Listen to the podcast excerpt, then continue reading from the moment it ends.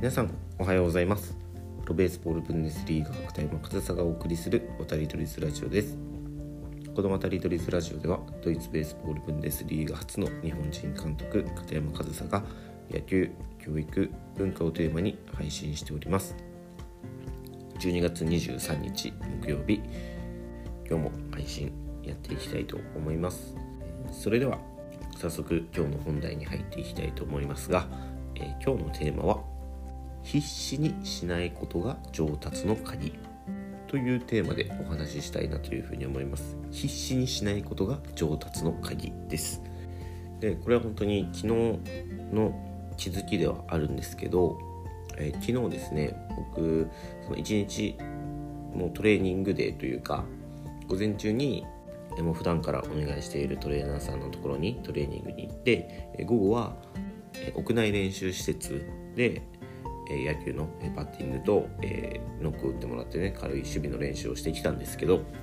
昨日一日やってきて、まあ、気づきがあったのでそれを共有しようということで、え今日は必死にしないことのメリットみたいなところをねちょっとお話しできたらなというふうに思っています。でやっぱりトレーニングや練習って必死にするものだと思っている方多いと思うんですよね。やっぱりねそういった何ですか？練習とかトレーニングパフォーマンスをアップするためにはね必死に取り組んだ方が。良さそうじゃないですか。でも必ずしもそのいつでもね必死に真剣にフルパワーで100%で取り組むことがパフォーマンスの向上につながるわけではないよと。というのも、えー、昨日はもうほんと一日体を動かして一番最後のメニューで、えー、守備練習をしたんですよね。軽くノックを打ってもらって、えー、ボールを取って投げてっていうところをやってたんですよ。でまあメニューの最後ということで、まあ、そんなねハードワークをしたわけではないですけどやっぱりそれだけ体を動かすのに若干の疲労感っていうのは体にはあるんですよね。でまあノック打ってもらってる時にあえてねなんか他のことを考えながらノック入れてたんですよ。もう全然違うことですよ。野球とかもうボールの取り方とかそういうことではなくてもう全く違うことを考えながらノックを受けてたんですよ。で本当に何ですかね体が勝手に動くじゃないですけど本当にボールが飛んでくる方向に足を運んで必要最低限の動きで必要最低限の労力でボールを取って投げてっていうのを、まあ、繰り返していたんですよ。でそんな風にやっていてどうだったかというとまあミスをしないんですよね基本的に。まあそのノック自体もねそんなハードだったわけではないですよ。まあ正面だったり多少左右に振ったりね、えー、まあ追いつけないような打球とかもありましたけどなんかそれらに対してもう一球一球集中して、えー、こういう足の運びがベストでこういう角度で取ってとかもう必死にね考えて必死に体を動かして取るのではなくてもう逆にもう特に頭を使わずにただボールが飛んでくる方向を認識してそこに自然と足を運んでそのボールが飛んでくる高さバウンドとかに合わせてグローブを出して取る。それを繰り返す、ね、もう本当に肩の力を抜いたような動きができていたと思うんですけど僕これってすごく大事なことなんじゃないかなって昨日思ってやっぱり必死で取り組むっていうのは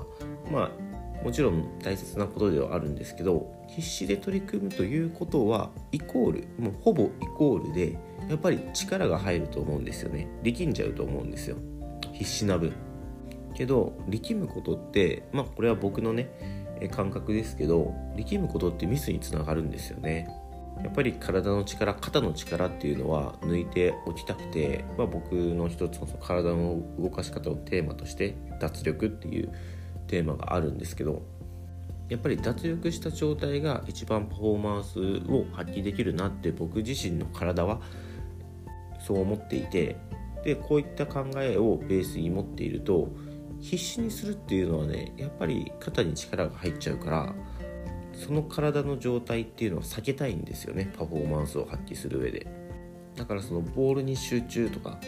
必死に体を動かしてみたいなのはやっぱりパフォーマンスを発揮しきれない自分が持ってるはずの能力を100%発揮しきれないことにつながるなと。むしろ他のことを考えてるくらいでね、まあ、今はその飛んでくるボールを取るっていうそれくらいの認識で体を動かした方が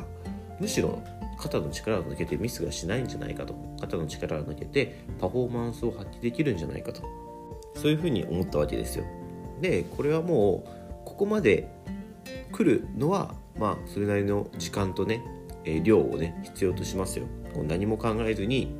語呂補給ができるということをその体に染み込ませるというかね覚えさせるっていうところまではもちろんその僕もね何年ですかね15年くらい野球やってるわけですよ。それだけやってきて、まあ、身につけたものではあるんですけど、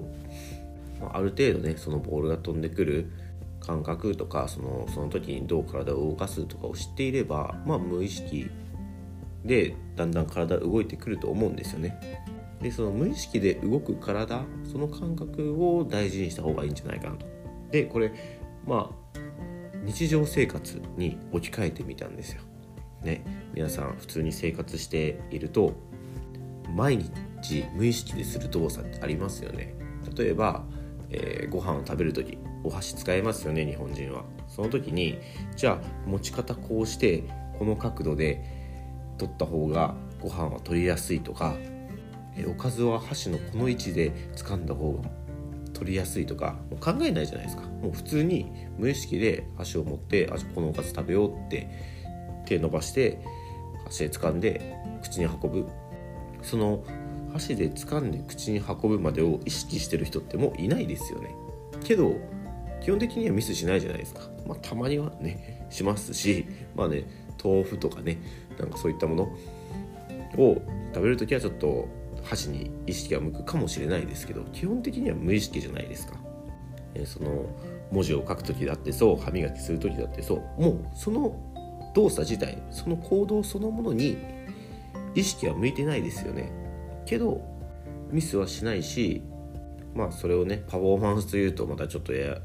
話は変わってくるのかもしれないですけど、まあ、その必要最低限のパフォーマンスを発揮できるわけじゃないですか無意識で。でもそれをちょっと箸の持ち方がねあの違ったと。